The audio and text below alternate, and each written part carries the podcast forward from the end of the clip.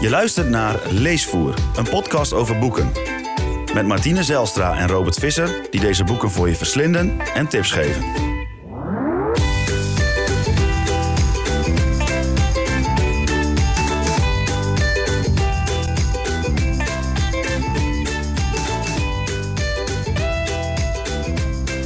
Welkom bij de tweede aflevering van Leesvoer. Met deze week Ruimte van Walter van den Berg, de boekenluis met Het Lichtje van Eelco, lockdown literatuur met de grote angst in de bergen van Charles Ferdinand Ramus en Het Verrassingsboek. We beginnen deze week met Ruimte van Walter van den Berg. Hoofdpersoon Wesley is op het eerste gezicht een succesvolle auteur van het zelfhulpboek Ruimte, heel toevallig. Hij staat in volle zalen te preken voor een soort zullige ubernerds die niet weten hoe ze moeten leven. Uh, toen ik het, met het boek begon, dacht ik eigenlijk... Uh, wat een irritant ventje is het eigenlijk, deze hoofdpersonage. Wat dacht jij ervan, Robert? Uh, nee, dat had ik minder eigenlijk. Oh. Ja, Jij vond hem wel aardig. Nou ja, het begint met een heel, uh, eigenlijk best wel spannend uh, begin is het. Hè? Van een, een moeder met een, een jongetje die ehm, op de vlucht zijn. Ja. voor een gewelddadige stiefvader. Um, en ik vind dat uh, wat van de Bergje dan wel meteen dat verhaal intrekt. Ja, en daarna klopt. inderdaad, uh, ja, maak je die jongen op een hele andere manier mee, namelijk als volwassene. Ja. En dan is het een soort, ja, hoe zou je het kunnen zeggen, een soort goeroe inderdaad voor nerds die een zelfhulpboek heeft geschreven. Uh, waarin hij allerlei tips geeft. Ja. Uh, hoe, je, ja, hoe je succesvol wordt ook bij, bij de, de vrouwtjes, zoals hij het denk ik zelf zou zeggen. Ja, dat denk ik ook. Vrees ik ook. En, Uh, en um, dan vind je inderdaad, kan ik me heel goed voorstellen dat je hem irritant vindt. Maar mij raakte vanaf het begin af aan, raakte die personages mij wel. Uh, Walter van den Berg neemt je in het begin meteen. Neem, neem even die eerste zin hè, van dit boek. mm -hmm. Lees maar De voor. tweede keer dat ze weggingen, hadden ze nergens meer omheen te gaan. Ja, dat trekt mij meteen dat verhaal in. Ja. Uh, dat, je, dat je meer wil weten. En dan staan ze ook nog... Daarna beschrijft hij dat ze in een of ander flatje staan. Uh, in Amsterdam. Maar het is ook een beetje een, een klein keukentje. Het is zo'n kleine rotflat aan de, aan de rand van de stad. Um, ja, en, en, en ze, die, die een moeder vraagt zich af... waar moeten we in godsnaam heen? We, we moeten zo snel mogelijk weg hier. Ja. En zij staat er helemaal verloren met haar kind... en ze is bang voor iemand. En voor wie is ze bang? Voor die stiefvader... die haar uh, uh, voortdurend uh, slaat. Ja. En ze wil met haar kind vluchten omdat ze bang is dat hij ook haar kind wat aan gaat doen. Ehm, maar ook vooral omdat ja, ze, ze wil weg uit die hel die, eh, die, die, die, die, die, eh, die, die, die haar thuis is geworden. Die dat, uh, dat groezelige vletje ja, is Ja, ik had tijdens het lezen van dat eerste hoofdstuk vooral dat ik... Ja, de angst heel erg voelde dat ze bang was dat ze die man weer tegen zou komen. Dat ze niet op tijd weg wisten te komen. En dat ze. Hij beschrijft dan op een gegeven moment dat ze op de bus staan te wachten. En dat dat kleine jongetje dan eigenlijk op de uitkijk staat. om ervoor te zorgen dat zij niet gezien worden. Dus dat ze niet in het licht mogen staan niet in het bushokje. Dus eigenlijk een beetje daar vandaan. En dat je eigenlijk de angst voelt van, oh, hij zal ons toch niet op het laatste moment ontdekken. Dat, dat, dat, ja, dat is net alsof je hartslag heel hoog gaat zitten van dat je die angst helemaal meevoelt. Uh. Klopt, ze staan in de schaduw. Hè? Ja. Zo, zo omschrijft hij dat steeds. Uh, en daar wachten ze tot die bus voorbij komt. Dus, en en uh, de jongetje de, die kijkt dan, die weet dan welke auto zijn stiefvader rijdt. Dat is Ja. namelijk een Opel. En die kijkt dan naar iedere auto van, is dat, Is dat die Opel? Opel? Ja. En, en, en dat geeft je een heel, ja, je wordt echt meegetrokken Ja, ik in, vond in het die heel angst. beklemmend. Ja. uh. Heel knap gedaan eigenlijk. Um, en dan komt inderdaad die bus. En dat raakte mij misschien het meeste al in het begin. Dan uh, hebben ze nog een strippenkaart. Dat raakte me helemaal niet hoor. Maar de goede oude strippenkaart, beetje nostalgie. Wordt afgestempeld. En dan gaat die moeder... Uh, Dan weet je wel meteen dat is, dat speelt niet nu. uh, nee, nee, precies. ja. Dit, is, dit is van vroeger. en nee, maar wat mij nou raakte was dat die moeder dan in de bus gaat zitten... met opgetrokken knieën en uh, zich klein maakt. Ja. En, um, dat jongetje eigenlijk ook, Ja, toch? dat jongetje zegt dan... Wij, wij, zijn, wij zijn heel goed onzichtbaar, hè mama? Ja. Ah, en dat, dat is verschrikkelijk. Je wil natuurlijk helemaal niet dat een kind onzichtbaar is. Maar Nee. ze zijn inderdaad alleen maar bezig om onzichtbaar te zijn... voor die man, maar ook voor andere mensen. Ja. En het jochie, dat merkt dan heel scherp op... dat mensen niet naar, naar hen kijken. Dus ze worden niet opgemerkt. En dat is iets goeds. Ja. Dus ze zijn onzichtbaar voor iedereen om hen heen. Ja. En dat is precies wat ze willen. Ja. Ja, ik vond dat heel tragisch en, uh, en sneu eigenlijk. Maar juist op het moment dat je denkt van wat is daar gebeurd... gaat hij over naar het nu. En dan kom je dus terecht in een soort zaal vol met uh, uh, ja, een soort nerds die eigenlijk niet goed weten hoe ze moeten leven. En de auteur van het zelfhulpboek Ruimte stand, staat daar dan eigenlijk op het podium. En hij vertelt dan eigenlijk de anderen hoe zij dat dan moeten doen met de vrouwtjes. En uh, uh, ja, geeft allerlei tips van uh, hoe ze ervoor kunnen zorgen dat ze gezien worden. Ja. Wat eigenlijk ja, een soort tegenstelling is als je het vergelijkt met het hoofdstuk wat daarvoor dan heeft plaatsgevonden. En als je het eerste hoofdstuk niet gelezen zou hebben, dan ja, ik, ik, wist, ik had wel een vermoeden dat het over hetzelfde personage ging. Maar ik had toen zoiets van: oh, wat verschrikkelijk dat die vent hier um, uh, op uit is gedraaid. Dat hij zo'n walgelijke man is geworden. Dat was het eerste wat er in mij opkwam. Dat ik dacht: bah. Zegt misschien ook wel iets over jou. Zegt ook iets ja, over mij. Hij geeft inderdaad dan lezingen zo voor, voor ja, ik denk voornamelijk IT'ers. Maar hij, hij noemt ook Microsoft volgens mij letterlijk in het boek. En hij doet dat in Dublin en in Madrid. Ja. En daar geeft hij inderdaad hij over het, zijn zelfhulpboek. Uh, nou, hij komt over als iemand die vindt dat hij het heel erg met zichzelf nou heeft ja, hij weet, hij weet allemaal hoe het moet. Hè? En, en, het leuke is, later speelt hij daar een heel goed spelletje ja, dat mee. Vind ik ook, hoor. Want dan blijkt een, een, een, een vrouw blijkt hem dat allemaal ingefluisterd te hebben. En dat, nou ja, dat denkt hij. Ja, dat denkt hij. Maar, maar die vrouw zegt op een gegeven moment ook tegen hem van... je hebt het wel opgeschreven, maar je hebt er eigenlijk helemaal geen bal van begrepen. Dus niemand heeft hier iets aan. Maar goed, het loopt een beetje voort. Dat uh, klopt. En, en, en, en, en dit boek moet je... Uh, um, ja, het mooie, het knappe is dat... Uh, um, dat bedenkt me nu pas. Walt van den Berg komt er gewoon mee weg... om zo'n raar personage ja, neer te zetten. Dat je denkt, en, ja, maar waarom komt hij daarmee weg? Omdat dat, dat het boek zo goed is. En omdat ja. het je meteen zo naar binnen trekt. Ja, het is absoluut niet eendimensionaal. als je het boek verder leest, dan kom je erachter dat het personage dat hij opvoert, uh, Wes of Wesley, uh, heel, heel veel lagen heeft uh, die hem maken wie hij is. door zijn verleden, door de dingen die hij heeft meegemaakt. En dat is absoluut geen eendimensionaal personage. Nee, en het, en het, en het boek trekt je dus eigenlijk... Uh, het bestaat uh, voor een groot deel uit flashbacks. Dus ja. hè, uit de jeugd, hoe, hoe, zij, uh, hoe het eigenlijk met die moeder en die zoon gaat... nadat ze weg zijn gevlucht bij die gewelddadige stiefvader. En uh, tussen nu, dat Wesley dus dat uh, zelfhulpboek heeft geschreven, heel populair is. En wordt uitgenodigd voor een talkshow. En die ja. talkshow deed mij het meeste denken aan De Wereld Draait Door. Ja, dat deed het mij ook het meest Wordt niet met name genoemd. De talkshow heet Mr. Daily. En de presentator is Mr. Daily. Ja. Uh, maar het is in ieder geval zo'n soort talkshow. Hè? Ja. En hij vindt dat te gek in het begin. Van, ja, hij oh, is ik word blij uitgenodigd. van ik mag er naartoe. En kijk mij eens, nu heb ik het helemaal gemaakt. Ja, een van de best bekeken programma's. Dus prachtig, weet je wel. Perfect, ja. mooiere aandacht kun je niet krijgen. En dan is er een stemmetje die zegt... Ja, gaat het wel echt over mijn zelfhulpboek? Of gaat het over iets wat er laatst is gebeurd? Wat ja. toch een beetje raar was? En dan denk je als lezer, nou ja, wat is dat dan? En ik, ja, ik, ik kan daar nooit zo goed tegen. Ik word er altijd een beetje knorrig van in boeken. Dat ik denk van, zeg het gewoon meteen, weet je wel. Ik, ik, ik hoef niet ja. eerst drie... Er wordt iets aangekondigd en dan moet ik drie hoofdstukken wachten... en dan wordt het verteld. Um, maar zelfs daar stoorde ik mij uiteindelijk helemaal niet zo aan. Want het wordt al vrij snel uit de doeken gedaan. Namelijk, wat is er gebeurd? Um, bij die lezingen vertelt uh, Wesley, uh, groot, grote zaal. Uh, podium, nou, allemaal pre-corona, dus uh, iedereen nog lekker op elkaar gepakt. De zaal zit vol met uh, ja, een beetje wanhopige mannen. Succesvol in het bedrijfsleven, maar, maar niet succesvol, niet, niet succesvol in de liefde. Nee, niet nee. succesvol in de liefde. En die vragen zich af, wat moeten wij nou... Ja, weet je, hoe, hoe raken wij aan de vrouw? Hoe, worden we, hoe wordt er naar ons gekeken alsof wij wel succesvol zijn? Ja. Nou, en daarvoor houdt, houdt Wesley een soort ja, inspiratiespeeches. Hè, met, ja, van hoe kom ik van mijn broer de imago af eigenlijk. Ja, en, en met hele holle frazen eigenlijk van je moet ruimte innemen. Ja. En uh, ja, eigenlijk wat we dus net zeiden aan het begin, hoe, zij, hoe hij die bus instapt. Hè? Ik, ik wil onzichtbaar zijn, wij zijn de niet zichtbare.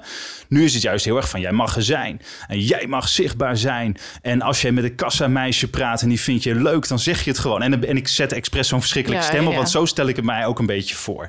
Dus uh, uh, ja, een beetje Oprah Winfrey, Amerikaans-achtig. Ja, ik moest een beetje denken aan de film uh, uh, Yes Man, waarbij ook een soort goeroe dan eigenlijk aan uh, een zaal vol met sukkels vertelt van uh, hoe ze er dan voor kunnen zorgen dat ze in plaats van altijd nee overal ja op zeggen en dat het leven dan weer succesvol wordt. Een film van Jim Carrey, toch ja, geloof klopt. ik? Ja, heb ik heel lang met jou geleden met jou gezien ja. volgens mij. Ik kan me er helemaal niet zoveel meer van herinneren. Ja. Nou ja, de, de, de- nou ja zoiets inderdaad. Ja. Ik kan me die, ik kan me die film niet meer zo goed herinneren. Maar ik, dat, dat, ik denk dat je wel gelijk hebt. maar in ieder geval, hij, hij, eh, hij heeft daar dus een verhaal over van... Hè, eh, eh, eh, en dan, dan maakt hij een soort draai van...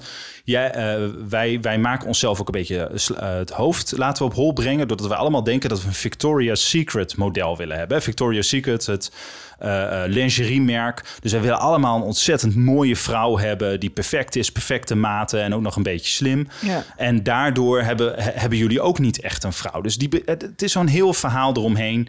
eh, waarom eh, mensen dus niet succesvol zijn in de liefde... en hoe je dat dan wel zou kunnen krijgen. Eigenlijk door jezelf meer ruimte te geven, meer ruimte in nou ja, te nemen... te laten zien dat je er bent. eigenlijk. Ja, precies. Een combinatie van die twee dingen eigenlijk. Ja.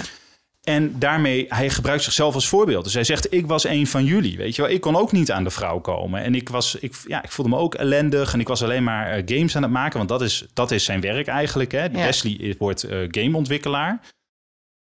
En ja, hoe, hoe, eh, ja, ik ben een van jullie. Dat is eigenlijk wat zijn hele verhaal is. Maar ik ben toch... Ik ben de geslaagde variant. ja. ja.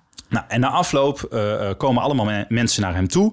Dus die spreken hem aan. Wes, hey Wes, Wes, mag je handtekening? Wil je het boek signeren? Eh, heb je nog nou, even met hem praten en zo? Ja. Dus ook daarbij echt een beetje dat, dat goeroe-achtig, Ja. ja. iedereen vindt hem tof. Hij heeft bijna een soort groupies. ja. En dan komt er één jongen aan en die zegt van... ja, maar ik heb alles gedaan wat jij in je boek zegt. En het eh, lukt eigenlijk nog steeds niet. nee, en, en, en mensen en om hem heen een beetje lachen. En dan zegt hij van, ah joh, je moet gewoon eh, je best blijven doen. En dan eh, zegt hij van, ja, maar dat heb ik gedaan, maar ik ben serieus. Ja, ik kom er niet waar uit, blijft die eh. leuke vrouw dan? En waar, waar blijft dat succesvolle leven dan? Want ik neem die ruimte in en het werkt niet. Nee. En dan zegt eh, Wesley, Ja, die zegt eigenlijk, nou, maak er dan maar een einde van op een beetje een semi-grappende manier. eh. ja, en hij Ja. vindt het zelf hilarisch. Dus hij denkt zelf van, nou, ik maak gewoon een, eh, Een leuk een, grapje. leuk grapje, weet je wel. Iedereen een beetje lachen en Oh. zo. Maar die jongen neemt dat serieus. Ja, En dat fragment, zoals nu tegenwoordig alles wordt gefilmd, wordt dat ook ge- gefilmd. En dat fragment wordt uitgezonden in Mr. Daily. ja, En dat wordt een rel. ja. Want- maar ja, ook nog, want de moeder van deze jongen zit ook nog in de zaal. Ja, en die vindt het natuurlijk niet zo grappig dat, eh, dat daar grapjes over zijn gemaakt. Want haar zoon, en dat is dan uiterst serieus, heeft zelfmoord gepleegd. Nadat hij eh, eh, ja, bij, bij deze sessie aanwezig was en dit grapje tegen hem gemaakt wordt. En dan niet werd. alleen, ook nog een heel document geschreven. Ja, een soort Eh, manifest. Ja, eh, wat hij op allerlei fora eh, op internet heeft eh, neergezet. En dan wordt het inderdaad heel pijnlijk. En dan zegt eh, Wesley dus nog iets ongelooflijk dommers eigenlijk. Dan zegt hij, ja, als ik zo'n moeder had gehad... Dan had Dan- ik dit dan ook had- gedaan. ja. Ja, dat, als het erg was, dan maakte hij het op dat moment echt nog erger. Dus eh. je hebt hier een jongen die eh, eh, eh, als, als een, een man die an- anti, eh, eh, ja, waar je eigenlijk een hekel aan krijgt. ja, En die heel veel sympathie oproept als klein jongetje. ja, En daar speelt, eh, eh, daar, daar speelt de hele roman eigenlijk een beetje omheen. Ja. Hè? Eh, want ergens mag je, mag je dat jochie wel. En snap je ook wel dat hij sociaal onhandig is als je zo bent opgegroeid. ja, Want het is natuurlijk gewoon sociaal onhandig. En misschien is het wel een geintje wat je onderling maakt tussen mensen die elkaar goed kennen. ja, Weet je, de, de, eh, eh, ik, heb, ik heb ook wel eens gezegd van de, de, de grootste belediging aan een vriend op een grappende manier is vaak het grootste compliment. Omdat diegene toch wel weet dat, dat je dat diegene Ja. niet, eh, niet toewenst. ja. Nee, maar een het beetje is als valdood of zo. Maar Ja, dat kan nee, niet in deze nee. context voor mensen Want die dit je niet zijn kent. je vrienden niet. Nee, en dit het, is zijn eigenlijk een, het is gewoon een zaal vol onbekenden. Je hebt Ja. geen idee tegen wie je praat. Dus eh, En het is ook nog, sterker nog, het is niet een vriend, het is een wanhopig iemand. Ja. eh, eh, die dat ook eigenlijk heel duidelijk aangeeft. Maar daar heeft hij dan blijkbaar geen voelsprieten voor. nee. Nee, het Ehm, mooie aan dit, aan dit boek vind ik dat je eh, door het begin eh, een soort. ehm, een, een soort sprankje krijgt van, goh, wat zit daarachter? En hij breekt dat eigenlijk eh, af op het moment dat hij het verhaal van die volwassenen vertelt. En net op het moment dat je denkt, nou, veel walgelijker kan het eigenlijk niet meer worden met deze manier. Dan gaat hij weer terug naar het verleden en kom je er eigenlijk achter hoe dit nou zo ontstaan is. Ja. En dat is eigenlijk de kracht van het boek. Omdat je eigenlijk iemand waar je een pesthekel aan begint te krijgen, dan toch nog weer denkt van goh, eh, wat een tragisch verhaal is dit. En eh, wat, wat mooi dat hij het zo weet op te schrijven. Ja, jij noemde het al gelaagd. En ik denk ook dat die twee dingen elkaar heel knap in balans houden. En dat Ja. het er ook voor zorgt dat dit boek niet ontspoort. Wat volgens mij het allerknapste is aan dit boek... is de verteltrand eh, van Van den Berg. Namelijk, Het is een hele heldere, duidelijke stijl. Ja. Vrij korte zinnen. eh, zonder opsmuk, zonder overdadige mooi schrijverij. Dat zit er eigenlijk helemaal niet Nee. in. Zou, zou er ook helemaal niet bij passen. Nee, ik heb ook nog gezocht naar inderdaad hele mooie zinnen vol eh, vergelijkingen en zo. Kon ik eigenlijk niet, eh, niet vinden, maar dat doet er eigenlijk ook niet toe. Dat zou alleen maar afleiden van het verhaal. Ja, en, en het verhaal speelt zich af in een, een beetje een treurige wijk, of nou nogal treurige wijk, hè, in, in, in Amsterdam. Ze gaan dan naar Amsterdam-Noord. Ja. En dat is niet het eh, beetje hippe Amsterdam-Noord wat nu aan het ontstaan is. Dit Nee. is echt het Amsterdam-Noord van, ja, wat zal het zijn, jaren 80, jaren 90. Wat gewoon diep triest is. Ja. Eh, fletjes. Nou, diep triest ook wel weer heel erg mooi hoor. Want het is natuurlijk ook gewoon een volkswijk. Maar het is een beetje van, mensen roken de zware check. Je hebt er eh, eh, tafeltjes met, met van die smoezelige eh, eh, kleedjes eroverheen. Ja. Weet je wel, dat soort dingen. Bloemetjes behang of bloemetjes gordijnen. Dat, dat is de sfeer waarin dit eh, zich afspeelt eigenlijk. Niet, niet het flashy eh, grachtengordel. Of, Nee, eh, en een, een beetje treurige winkelcentra waar Precies. je naartoe gaat voor een cafetaria waar- met slappe patat eh, Ja. eigenlijk. En je leeft dan mee met een moeder die eh, eh, ja, letterlijk kapotgeslagen is, maar ook eigenlijk zichzelf voortdurend wil wegcijferen en toch voor haar zoon wil zorgen, maar Ja. dat ook niet helemaal goed lukt. Nou ja, het begint eigenlijk met eh eh Dimfy, zoals de moederfiguur dan heet. Eh, die eigenlijk al het nodige meegemaakt heeft. In de zin van dat ze uit een relatie komt. Waarbij de vader van het jongetje is overleden. En waarbij de relatie met die man eigenlijk ook al niet helemaal je van het was. Omdat hij zo vaak weg was. Ja. Want de vader van, eh, van Wes, die. eh, ja, dat jongetje dat zegt op een gegeven moment van wie is dat eigenlijk, die, die man die nu aankomt stappen. En dat blijkt dan zijn vader te zijn. En die heeft hij, nou, ik geloof een, jaar of een half jaar niet gezien. Dat hij eigenlijk gewoon niet meer weet wie het is. Eh, eh, uit zo'n relatie komt ze dan en die man komt te overlijden. En ja, sinds die tijd heeft ze eigenlijk de eigen boontjes moeten doppen samen met dat kereltje. En eh, ja, komt ze in een relatie terecht met Erik, die in het begin ja, nog wel enthousiast over haar is, maar dat, dat kantelt al vrij snel in de zin van dat hij haar begint te slaan. En eh, dat jongetje dat neemt zich, dat heeft ook nog het idee dat dat door hem komt. eh, kom je dan eigenlijk gaan. Ja, en het jongetje raakt hij verder niet aan. Hè? En dat, Nee. dat is misschien ook wel heel knap aan dit boek, ehm, dat hij daar niet voor gekozen heeft. Nee. Het jongetje heeft eigenlijk een hele fijne stiefvader. Ja, Eh, eh, als je het gaat weglaat. vissen ja, precies. en, eh, hij doet er allemaal ja. leuke dingen. Maar als je maar weglaat dat hij zijn moeder slaat. Verder Ja. is het echt een vaderfiguur voor hem. Gaan ze leuke dingen doen. En kan je heel goed voorstellen dat het fijn is voor hem. eh, dat hij in zijn leven is, wat, Ja. wat, wat dat allemaal betreft. En kun je ook voorstellen dat die moeder daar een tijd bij wil blijven. ja, Omdat dat eh, ook voor haar, eh, eh, ja, omdat zij ziet dat het goed is voor die jongen. En dat die, dat die twee echt een mooie band eh, opbouwen.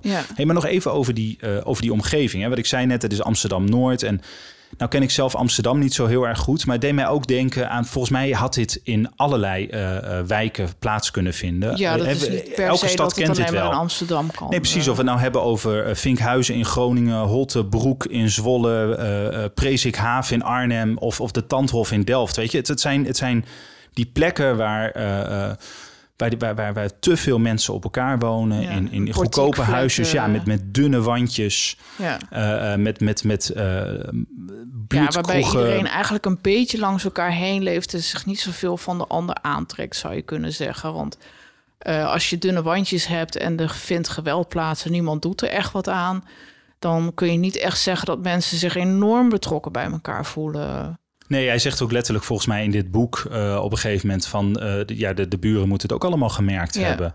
En eh, toch komt niemand helpen. En die Dimfy heeft ook helemaal geen vrienden of mensen die haar kunnen helpen. Nee, dus het enige met wie ze contact dan weet te zoeken om uit deze ellende te komen is met Jane. ja. En Jane kent ze van jaren geleden. Heeft ze die ooit samen de, gesproken? de kapperopleiding volgden. Ja, die Ja. Dimfy nooit heeft afgemaakt. Nee. En zo komt ze bij de broer van Dimfy in huis, want die ging net samenwonen. En dan, nou ja, dan, dan hebben ze daar eindelijk een, een beetje een veilig thuis. Ja, Ehm, en dat, maar maar, maar het, het, je blijft een gevoel hebben van zijn ze hier wel echt veilig? Ze blijven angstig. Die jongen gaat niet naar school. nee. Ehm, ja, en, en, dat, en ik geloof dat dat mij het meeste bijblijft. Hoe, Ja. en wat ik, wat ik het knappe vind is, hoe kun je dit allemaal beschrijven? Wat, wat heel, ehm, heel emotioneel is. Hè? We hebben het over hele goede, grote emoties. We Mhm. hebben het over een schuldgevoel. We hebben het over een, een soort, soort bedrog. Eh, eh, en en iets, iets heel... ehm, ja, bedreigends. Ja. Eh, en, en hoe kun je dat nou opschrijven, zodat, dat, ja, zodat je dat echt meekrijgt als lezer, zonder dat je sentimenteel wordt of heel erg gaat overdrijven Ja. of veel te veel grote woorden gebruikt. En daar is Walter van den Berg gewoon een ster in. Die weet Ja. een hele heldere taal alles neer te zetten. En vooral door zo te focussen op die relatie die die moeder en die zoon met elkaar hebben, heb ik het gevoel eh, dat dat het sterke eh, aan de roman is. Omdat je normaal gesproken, als je denkt van eh, een, een, een, een, relatie waarin geslagen wordt, dan denken, denken veel mensen van. Oh ja, waarom overkomt dat een vrouw nou? waarom, waarom zou je jezelf laten slaan? Maar ik denk, als je kijkt eh, naar dit boek, dan wordt wel duidelijk waarom dat gebeurt. Namelijk omdat zij eh, een ontzettend slecht zelfbeeld heeft. En dat dat jongetje een, een soort vaderfiguur no- nodig heeft. En dat zij zelf het gevoel heeft dat zij die rol niet kan vervullen. En misschien ook niet sterk genoeg is om eh, voor het kind alleen te kunnen zorgen. En dat ze zo graag wil dat het, dat het lukt allemaal. En dat zij zelf het idee heeft dat het haar niet alleen gaat lukken Ja. om dat voor elkaar te krijgen. Dat het jongetje goed opgroeit en eh, het fijn heeft. eh. Ja, en ik ken gewoon niet veel schrijvers die zo'n eh, relatie van mensen die elkaar nodig hebben, helemaal in. Het leven is echt door elkaar gevlochten zijn, afhankelijk van elkaar zijn. Ik Ja. ken weinig schrijvers die dat zo treffend neer weten te zetten. Eh, met, met weinig grote woorden. Ja. eh, als, als, als Walter van den Berg. En eh, de reden dat ik, dat ik dat zo zeg, is dat, hij, dat, dat dit vaker in zijn boeken een rol speelt. Want we hebben het nu over Ruimte. Dat is zijn meest recente boek, dat dit jaar is verschenen. Maar hij heeft, hij heeft veel meer boeken geschreven. En eigenlijk is het een thema wat best wel vaak terugkeert in zijn werk. Ja, hij heeft namelijk ook van Dode Mannen Win je niet geschreven. En daar is iets geks mee aan de hand. Want dat boek is geschreven. Ik heb het jarenlang geleden, jaren geleden gelezen. Maar dat boek is geschreven vanuit het uh, oogpunt van Erik. Dus vanaf van de stiefvader. Ah, oké. Okay. En is... dat is, uh, uh, um, als je dit boek hebt gelezen, dat eigenlijk heel erg knap. Want daarin um, is het iemand die vindt dat hij helemaal geen schuld heeft. En uh, ja, nou ja, misschien heeft de drank dan een beetje schuld. Maar er zitten ook een paar hele gekke dingen in die weer terugkomen in dit boek. Mm. Namelijk uh, Wesley, zoals ik al zei, hè, die, schrijft, die maakt games. Dus hij is een gameontwikkelaar. En een aantal games die hij heeft gemaakt, die, die, die gaan ook over onderdrukking. En een van die games heet Be the Monster. En Be the Monster is een... Dat komt ook in dit boek weer terug. Ja, en. Dat, dat in dit boek uh, zegt hij namelijk op een gegeven moment van... ja, dat had ik eerst, uh, speelde dat zich af in een flatje. In, in een grote stad. Dus precies waar hij de meeste ellende heeft gehad ja. Met, uh, met die Erik. Maar dat, die eerste versie heeft hij aangepast. Want hij zegt dan van ja, mensen associëren uiteindelijk iets ellendigs helemaal niet met de stad, maar met nee. een eng, eng woud. Eng oerwoud zo. ja, en dat ja. heeft hij zelf dus helemaal niet. Dus met een, met een bos en een huisje erin en dan een beetje licht en ook weer donker. Uh... En uh, wat nou het aardige is, is dat in dat andere boek gaat um, die Erik gaat die spellen spelen. Dus die gaat de spellen spelen van Wesley. En volgens mij heeft hij dan ook een stiefdochter. Ik kan me dat niet helemaal goed meer herinneren. Maar heeft hij dan ook een stiefdochter die die spellen, uh, die een van die spellen, volgens mij ook Be the Monster gaat uh, spelen. Ja, en ja. het is heel mooi hoe dat eigenlijk in elkaar grijpt. We hebben hier dus te maken met, met, met een boek wat gewoon mooi is. En dat, je kan dit boek gewoon uh, apart lezen. Je hoeft echt niet andere boeken ook van hem eerst te hebben gelezen. Maar, maar ik heb nu heel veel zin om zijn andere. Ja, en ik heb nu heel veel zin om zijn andere boeken weer te lezen. Want dat kan ik me nog heel goed herinneren. Ja, dat ik dat ontzettend knap gele- uh, uh, beschreven vond. En nu komt er nog iets geks. De boeken zijn behoorlijk autobiografisch, heb ik begrepen. Ik heb een paar interviews met Walter van den Berg gelezen. En daaruit blijkt dat hij ook ehm, zo'n vader, zo'n stiefvader had. Zijn vader is vroeg overleden. Zijn stiefvader mishandelde zijn moeder. Um, ja, en dat maakt het um, nog gruwelijker misschien wel. Maar ook des te knapper hoe hij er uh, over heeft kunnen schrijven. Dus hij heeft ja. zich kunnen verplaatsen in Erik, in, de, in die andere roman. En hij heeft zich hier uh, kunnen verplaatsen in Wesley zonder weer het sentimenteel te maken. Het is net alsof hij er zelf van een afstandje naar kijkt en het heel treffend weet te beschrijven, dat beklemmende gevoel ook weer weet te geven, maar daar niet in doorslaat. Nee. En um, ja, hij, hij weet zichzelf te beperken. Snap je wat ik daarmee bedoel? Ja. Dat, ja, ik, ik vind dat, uh, ik vind dat heel, heel goed gedaan. Ja. En, en het wordt inderdaad een soort oeuvre. Want, nou ja, uh, het, het wordt ook niet een zelfhulpboek. Want uit, uh, uit, in dit boek merk je ook gewoon duidelijk dat de hoofdpersonages eigenlijk totaal niet doorhebben hoe, hoe ze erin vastzitten in dat verleden, waar ze uh, nog elke dag eigenlijk mee te maken hebben. Want als je kijkt naar hoe Wesley zijn moeder beschrijft, dan zegt hij eigenlijk dat hij uh, een hele sterke moeder heeft. Ja, klopt. Ja. Terwijl uit alles kun je eigenlijk wel opmaken van wat er gebeurt met die moeder. Kun je wel een beetje afvragen of dat wel echt zo is. Ja. Bedoel, Ja, het nee, is, ben ik het is helemaal uiterst eens. knap dat zij eh, bij die Erik is weggegaan. Ik bedoel, er zijn zoveel vrouwen, denk ik, die blijven in een, eh, in een situatie als deze, dat die niet weg durven gaan. Dus in dat opzicht, ja, knap, super dat je durft weg te gaan. Maar eh, zij blijft het eigenlijk jaren later nog het daarover hebben. En heb je toch het idee van dat ze daar nog steeds in gevangen zit eh, na al die jaren. Ja. Want ze viert het ook nog steeds dat, eh, dat ze samen weggegaan zijn. Dat ze een stuk taart of een tompoes of iets dergelijks gaan eten. Van we hebben het weer overleefd. Ja. En ja, ik kreeg toch een beetje het idee dat haar leven blijft stilstaan. Dat ze eigenlijk het helemaal niet achter zich heeft gelaten. Dat ze nog steeds bang is. Dat ze nog steeds eigenlijk ontzettend negatief over zichzelf denkt. Geen vrienden maakt. eh, ja, zichzelf eigenlijk kleiner maakt dan ze is. Dus die ruimte waar, eh, wat de titel van het boek is, nemen ze nog steeds eigenlijk niet in. Zowel die moederfiguur niet als de, de zoonfiguur niet. eh. Ja, nee, klopt. En wat ik net nog even wilde zeggen over dat oeuvre van hem. Hè. Ik, ik noemde dat, eh, dat, dat vorige boek van Dode Mannen eh, Win je niet. Maar zijn debuut is De Hondenkoning. En die heb ik hier nog weer eens uit de kast gehaald. Die heb ik gelezen, die, die is uit 2004. En ehm, die heb ik volgens mij toen ook gelezen. Dus dat is inmiddels eh, 16 jaar geleden. Ehm, en ik kan me ook daar nog een paar dingen van herinneren. Het speelt zich ook weer in Amsterdam af, dan in Osdorp. Dus weer is echt zo'n volkswijk. Eh, maar ik zat de achterflap te lezen en ik vond het wel mooi. Dat gaat dus over een jongen die heet Eug.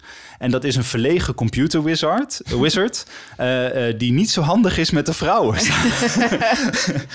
Ja, Toen dacht ik, ja, weet je, het, het, is het thema blijkbaar bij Walter van den Berg Ja. wat terugkeert. En, ehm, en voor een deel weet ik dat wel, want ik weet het, het, het, speelt zich altijd een beetje daar af. Maar, eh, maar niet dat er zoveel dwarsverbanden Nee, eh, nee, zouden zijn. die, niet, die, eh. En al deze boeken zijn los van elkaar te lezen, maar het is, ik, ik zou bijna een soort ode aan zijn oeuvre willen brengen. Het is zoveel meer, dan, zijn het dan alleen maar losse boeken. ja. Heb je nou nog nooit van Walter van den Berg gehoord? Wat ik me best kan voorstellen, het is niet iemand die zoveel wordt besproken eh, als, als bijvoorbeeld Arne Gumberg, om er iemand te noemen. Maar ik, ja, ik, ik vind dit misschien wel de beste schrijver van Nederland. Dus als je hem nog nooit van hem hebt gehoord, dan heb je nog een heel oeuvre om te, om te verkennen. En ik denk dat dat eh, hartstikke mooi is. En we hebben het eigenlijk alleen nu nog maar over de eerste honderd bladzijden van het boek gehad. ja. Daarna zijn er nog allerlei ontwikkelingen die we niet gaan vertellen. Want dan, dan eh, maken we het hele. Ja, dan vertellen we eigenlijk gewoon het plot. ja, nee, dat hoeft Dit, dit is de aanzet van het boek. Er gebeurt daarna nog heel veel meer. En eh, als, je, als dit je aanspreekt, moet je dat gewoon zelf gaan lezen. Ja, dat lijkt me inderdaad handig, want anders dan verklappen we alles. En eh, er moet ook nog iets eh, te verrassen zijn, eh, lijkt me zo. En heb je nou nog het idee van dit soort werk spreekt mij aan? Wat zou je dan nog aanraden om nog meer te lezen? Ja, dus stel je voor, je hebt al je hebt alles al van Walter van den Berg gelezen. Of in ieder geval ruimte heb je gelezen van andere boeken. Je denkt van, nou ja, ik wil later nog wel meer lezen, maar ook iets van een andere auteur. Ik denk dat je, eh, eh, als dit je aanspreekt, dat je dan ook heel goed boeken van Alex Bogers kan lezen. Ehm, die ook een, een, een, een, een, eh, vaak schrijft over, over jongeren die in een, in een hele, ja, hele tragische dingen meemaken. In, in een beetje een ruwe omgeving. een hard leven eigenlijk. Ja, maar dan in, in Vlaardingen, wat hij altijd het grote gat noemt. Dus dan meer in de buurt van, eh, van Rotterdam. Ehm, eh, ik zou bijvoorbeeld het waanzinnige van Sneeuw dan, dan aanraden. Wat, de, de, Alex Bogers lijkt heel erg op wat van den Berg, een beetje qua onderwerpen. Maar ze hebben is het een heel stuk bozer. eh, hij is, ja, er zit echt boosheid in. En er zit een soort, soort drift ook in de manier een waarop hij schrijft. Ook, eh, ja. ja. En dat eh, maakt het waanzinnig interessant hoor. Want ik, vind- ik vind, eh, voor mij zijn de twee beste Nederlandse schrijvers zijn Alex Bogers en Walter van den Berg. En, eh, maar ze, ze, ze, ze hebben wel dezelfde onderwerpen waar ze over schrijven, maar ze beschrijven het op een volstrekt andere manier. Ja, nee, klopt. Ik moest zelf ook nog denken aan eh, de eerste schrijver Roddy Doyle. Bijvoorbeeld eh Paddy Clark, hahaha. Wat ook over een jongen gaat van een jaar of tien. Die eh, opgroeit in Dublin in een of andere volkswijk. En eh, ja, wat eigenlijk ook wel een hard leven is. En ik vind bij Roddy Doyle ook altijd... die kan ook over hele rauwe dingen schrijven. Ook nog op een, ehm, een hele toegankelijke manier. Ook met humor vaak er nog in. En je leeft vaak heel erg mee. En ik- dat, daar deed het me ook een beetje aan denken. Ja, zal ik dan nog een derde tip geven? Ja, Ik- ik- om het helemaal af te maken. Ik vind, en het zit al eigenlijk in de titel ook, eh, Spoelen met teerzeep van Jachim Topol, een, een Tsjechische schrijver, eh daar ook wel bij passen. Dat speelt zich af rond de Praagse lente, eh, 1968. Eh, op, op dat moment komt Tsjechië een beetje in opstand hè, tegen Rusland. Ja. En dan komen de Russische tanks binnen. En dan gaat het over een jongen die eh, opgroeit samen met zijn broertje in een, eh, ja, wat is het? Een, een, een soort, weeshuis. hè? Ja. En ook heel ruw en, en, en ja, ook Ja, mooi, je- mooi omschreven, maar ook weer met die humor erin. Ja, en als je niet luistert, dan spoelen ze je mond met teerzeep. En dat, is echt zo goor als dat je het alles erbij voorstelt. Dat geeft eigenlijk wel goed aan waar, eh, waar dat boek over gaat, heb ik het idee. eh, dat Ja. de titel eh, al, al veel verklapt. Dus genoeg nog te lezen. ja, als zeker. als je hiervan houdt. Komen Zoals we- wij. ja. Komen we uit bij onze andere rubriek. En dat is de... Lockdown literatuur. Ja, we hebben een nieuwe, nieuwe rubriek. We zitten natuurlijk in, in lockdown met z'n allen. Ehm, Vijf En- weken hopelijk. ja, hopelijk blijft het bij vijf weken. Dus eh, ja, zolang als dat de lockdown duurt, gaan wij eh, tips geven. Wat kun je nu het beste lezen? En het moet een beetje verbonden zijn aan, aan de lockdown. Ja. En, eh, en wat, minder bekende, wat minder bekende boeken mikken we op. Ja. Ehm, deze week als, als eerste aflevering een, een boek wat ik heb gelezen tijdens de eerste lockdown. Toen die nog eh, de intelligente lockdown werd genoemd. Dat is opeens weg, hè, dat ja, woord intelligent intelligent. zijn Maar goed. inmiddels niet meer. Maar, Eh, eh, nee, nee, dat zei zo. Eh, wat je daar ook van vindt. Maar laten we het weer hebben over literatuur. De, eh, een, een, een fascinerend boek. Wat, eh, volgens mij begin dit jaar werd dat uitgebracht. eh, voor het eerst vertaald. Het gaat om een boek uit 1926. ja, dus het is dat echt is- absoluut niet nieuw. Maar, eh, Nee, maar het is wel nu voor het eerst in vertaald. ja, Van een Zwitserse schrijver, Ferdinand eh, Ramu, denk ik dat je het uitspreekt. Ja, ja, dat denk ik Charles eh, Ferdinand Ramu. Ja, een, een Zwitserse eh, schrijver, Frans-Zwitsers. Nou, het doet er allemaal niet zoveel toe. Het boek heet De Grote Angst in de Berg. En daar zit het al in. De grote angst. Ja, weet je, we, we zijn toch allemaal een beetje angstig. ook voor, voor, voor, voor ehm, eh, het coronavirus, eh, wat, eh, wat, wat, wat buiten de muren eh, rondgaat. En hier spreekt, er zitten, er zitten hele interessante parallellen in. Ik, ik ga ze niet allemaal trekken, dat moet je zelf maar bedenken. Maar eh, het verhaal begint met dat er een vergadering is in een klein dorpje, bergdorpje in Zwitserland. Er is een vergadering en de oudere bewoners zijn heel erg boos ergens over. Waar zijn ze boos over? Er zijn een aantal herders die willen met hun koeien de, eh, naar een gletsjer toe, naar een rand van een gletsjer, want daar is heel mooi gras Ja, voor hun lekker koeien. voor de koetjes. Het beste Heerlijk, gras wat je maar voor kan stellen. Ja. Waarom zijn die ouderen nou boos? Die zeggen daar moet je niet heen gaan, want er is 20 jaar, iets, gu- eh, 20 jaar geleden iets gruwelijks gebeurd. Toen zijn er namelijk herders heen gegaan en toen is er een verschrikkelijke ziekte gekomen. Ja, Dus ga er mensen niet dood naartoe. gegaan, toch? Eh, Ja. ja. Eentje heeft het overleefd, alle koeien ook dood. Ehm, en zij, zij waarschuwen, er zit, er Ja. zit al meteen iets heel onheilspellends in. Ja. Nou, je raadt het al, er wordt uiteindelijk... eh, Er komt een soort raadsvergadering eh, en dan moeten ze beslissen van Ja, ze gaan we, gaan, we dat, gaan we daarheen of gaan we er niet heen? ja, en je raadt het al, ze gaan er dus heen. Ja, alle jongeren zeggen eigenlijk van eh, ja, kom al die oude verhalen, dat uh, hoer. Dat, eh, daar gaan we niet serieus. Dat zijn allemaal een beetje volks, eh, volksverhalen. En eh, ja, ook een beetje spook, spookverhalen Ja, wie maak je nou eigenlijk gek? Ja. Daar hebben we het over. Dus zeven herders met 70 koeien trekken de, eh, de, de bergen in. Gaan naar die gletsjer toe met, die, met het heerlijke glas. Komen, eh, eh, gras. en ze heffen daar het glas, want ze komen aan en ze geven meteen een fantastisch feest. Ja. Ze worden dronken en het is, ja, het is geweldig. Weet je? Het is genieten daar. De koeien hebben echt lekker eten. En het, ja, het- iedereen zit lekker met elkaar te, te eten en te drinken. En het, en het is fijn. Ja. En dan Maar ja, dan gebeurt toch wat je al een beetje verwacht. Ja, en dan gaan we verder niks meer. gaan we verder niks meer hoe dat verder gaat. Maar het is het, ja, moet je ik denk wel eens van moet je dat nu dan gaan lezen, maar ik vond het niet erg om te lezen tijdens lockdown. Ik werd er niet depressief van of zo. Ik vond het niet een deprimerend boek. Nee. Het is een, een, een, een hele en daarom past het ook wel in deze aflevering. Eh, Ramu heeft een hele mooie beeldende eh, stijl. Dus hij en hij schrijft eh, een beetje zoals Walter van den Berg. Hij zegt gewoon waar het op staat. Ja. Dus als de hemel paars is, dan is de hemel paars. Of roze. Ja, en dan niet verder geouwe hoer van waar het op lijkt. Geen rare vergelijking erin. Het is een hele recht toe recht aan stijl. Ja. En, wat ehm, voor die tijd eigenlijk wel een beetje opmerkelijk was. Ja, want hij- bloemrijk vertellen, dat konden ze wel. eh, hij is enorm 1926. verguisd. Dus hij is eh, buiten Zwitserland ook amper vertaald. En hij werd in, eh, in Zwitserland zelf ook best wel belachelijk gemaakt. Dus ik vind het heel goed dat hij nu vertaald is. Dit boek is het ook echt waard om vertaald te worden. Ehm, dus ik ben, eh, ik ben blij dat het is gebeurd. Ik vond het een, een, een, een heel interessant boek om te lezen. En, en om, een mooi, om een mooi voorbeeld te geven van hoe hij dan schrijft. En zin die mij eh, bijbleef was... Een ongeluk komt nooit alleen. Ongelukken trouwen met elkaar. Ze maken kinderen.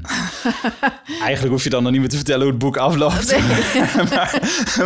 Ik schat u niet al te goed. Wat een spoiler alert moet ik Ja, zeggen. nee. Maar ja, ik denk, weet je maar. Nee, maar even serieus. Als, ik, als je dit boek nou de achterflap leest... en ze gaan naar die bergen en er worden nare dingen over gezegd... er is toch werkelijk niemand die denkt dat daar niks gaat gebeuren? of wel, Het ik zou bedoel... toch een beetje dom zijn, Het, hè? eigenlijk zou het wel gaaf zijn als iemand dat gewoon doet. Ja. Weet je, onafspannende verhalen. Ze zitten daar, ze drinken wat. eh, ze met z'n allen. naar beneden Ze en de lallen. dik lallen. Ja, precies. En ze hebben lekker vlees en goede melk. En eh, einde, de Ze toeledoki. leefde nog langer gelukkig. Ja, nee, Nee. dat verwacht je niet echt. eh. maar, eh, nou ja, vijf weken, je hebt de tijd om het uit te lezen. Dus hè? Dat, dat kan allemaal tijdens de lockdown. Dus wij gaan verder met de volgende rubriek. En dat is de boekenluis. Ja. En de boekenluis is dit keer Eelco. Ja, de boekenluis mo- moeten we nog wel even introduceren, denk ik. Hè? Ja. De- nou ja, dit is een beetje een, eh, een, een vervelende boekenluis.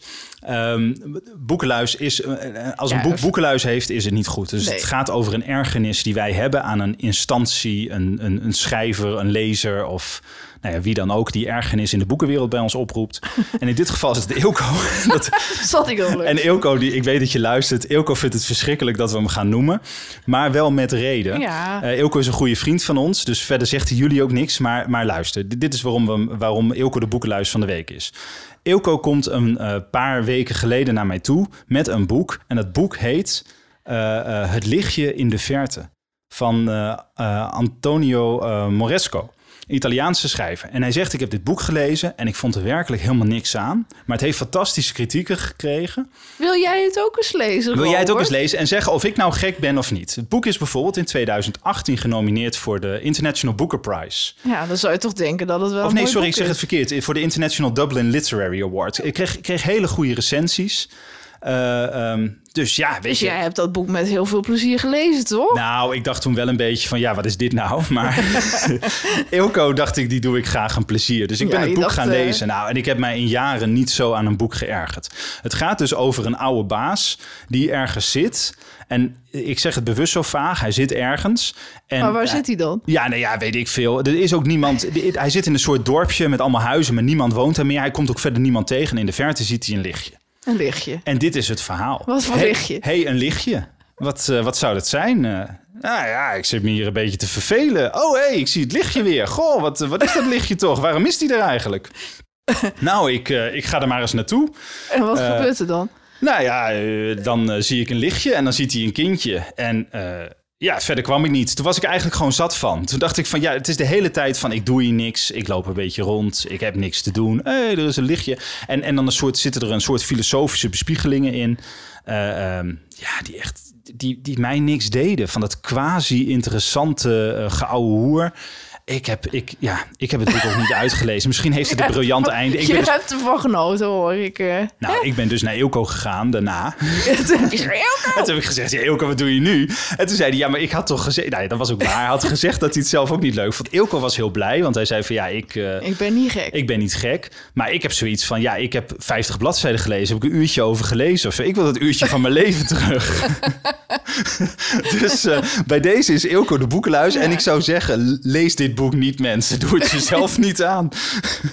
Nee, als je nog eh, een uurtje plezier van je leven wil hebben... dan kun je het beter op een andere manier eh, gebruiken, toch? Ja, dat sowieso, ja. Oké. En dan komen we nog eh, op het einde met het verrassingsboek. Want we hebben, nou ja, we lezen heel graag en we vinden het ook altijd fijn om tips te geven aan anderen van, nou ja, als je niet zo goed weet van waar je moet beginnen, dat je met een verrassingsboek door ons verrast kan worden. En dat hebben wij met een vriend van ons gedaan, eh, Wouter. En eh, die vertelt daar nu even over. Ja, misschien een heel klein beetje introductie nog. Wouter is wel heel leuk. Die, dit is een beetje de, de, de godfather van deze, eh ehm, ongewild trouwens, de godfather van deze podcast. Namelijk, hij vroeg mij een tijdje geleden, ik wil wel graag boeken lezen, Ja. Maar ik weet totaal niet wat. En eh, jij leest heel veel, dus wa- wat zou jij mij nou aanraden? En zo is het balletje een beetje gaan, gaan eh, rollen, ook om deze podcast te beginnen. Hè? Ja. Een beetje mensen wegwijs te maken van wat, wat kun je nou het beste lezen. Maar ook om de, om de rubriek de, het verrassingsboek. Je kan ons dus vragen om een tip en dan sturen wij een eh, boek naar je toe. Dan st- stellen we je een aantal vragen en dan, dat doen we in samenwerking met een, met een kleine boekhandel ja, met in Rotterdam. boekhandel. Ja, precies. Ehm, en eh, eh, Wouter eh, heeft het, de volgende boodschap.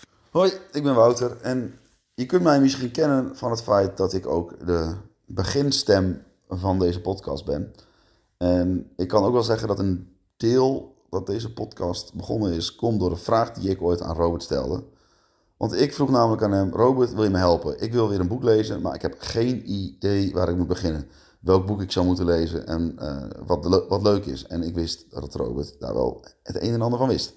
Dus heb ik eh, gezegd, weet je, als ik jou nog gewoon geld overmaak, dan stuur jij mij een boek en dan ga ik dat boek lezen. Nou, zo gezegd, zo gedaan. En toen kreeg ik het boek Schuld van Robert. Een roman van Walter van den Berg. Niet geheel toevallig, ook de auteur van de aflevering van vandaag. En ja, het is eh, een, eh, een boek wat heel makkelijk wegleest. Het is heel simpel, eh, heel lekker, makkelijk weglezend geschreven. En in het boek ga je eigenlijk van de ene datum naar de andere vooruit in de tijd, terug in de tijd. En op die manier leer je op, in verschillende hoofdstukken alle personages kennen. En aan het begin denk je echt nog, wat de, waar gaat dit over? Maar steeds, ja, in steeds hoger tempo leer je de, het verhaal kennen van mensen die elkaar in een houtgreep houden. Ja, eh, op, ik kan de achterkant van het boek wel zeggen, welkom in een wereld waarin mannen helden willen zijn. Maar waar niemand ooit wordt gered. Ehm, ja, men- men- mensen met schulden bij elkaar. En eh, ik kan het boek enorm aanraden. Ik was, ik was er zo doorheen. Ik moest ook weer even, even over nadenken hoe het ook weer ging. Want eh, het is alweer een tijdje geleden dat ik hem uit had. Ik zou in ieder geval zeggen, weet je ook niet zo goed wat je moet lezen. Vraag het gewoon aan Robert, want die stuurt sowieso een goed boek op. En eh, veel plezier nog eh, met het luisteren naar deze podcast. Nou ja, dankjewel eh, Wouter. Wil je nou ook zoiets? Ehm, stuur ons een mailtje naar leesvoerpodcast.gmail.com of ehm, ja, stuur ons een berichtje via, via de social media. Dan komt het wel bij ons terecht.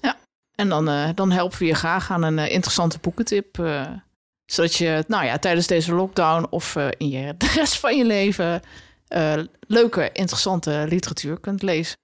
Nu hebben we volgende week een hele bijzondere uitzending. Hè? Ja, zeker weten. Want dan eh, gaan we verder met Olga. Olga Tokarczuk. Heb ik mij eh, laten vertellen, tenminste dat ze zo heet. Want het is een beetje een ingewikkelde achternaam. En eh, nou ja, de, de titel van het boek is misschien nog wel interessanter. En dat is Jaag je ploeg over de botten van de doden. En op de voorkant staat dan een mevrouw in een, in een zwarte jurk met een soort... ja, wat is het? Een soort... eh, hertenkop met een gewei en een, eh, een ander met een konijnenkop. En dan denk je, ja, waar zou dit over gaan? En dat vertellen we je volgende week. Ja, en er is een reden dat we dit boek nu uitlichten. Het boek is verschenen in 2020, Poolse schrijfster. En eh, de reden is dat het het einde van het jaar is. Ja. En wij gaan gewoon kiezen wat vonden wij het mooiste boek wat we dit jaar hebben gelezen. Ja, En dat is dit boek dat van is zeker Olga weten, Tokarczuk. zeker weten dit boek. Ja. Ja, Dus en waarom, dat eh, hoor je volgende week. ja. Bedankt voor het luisteren.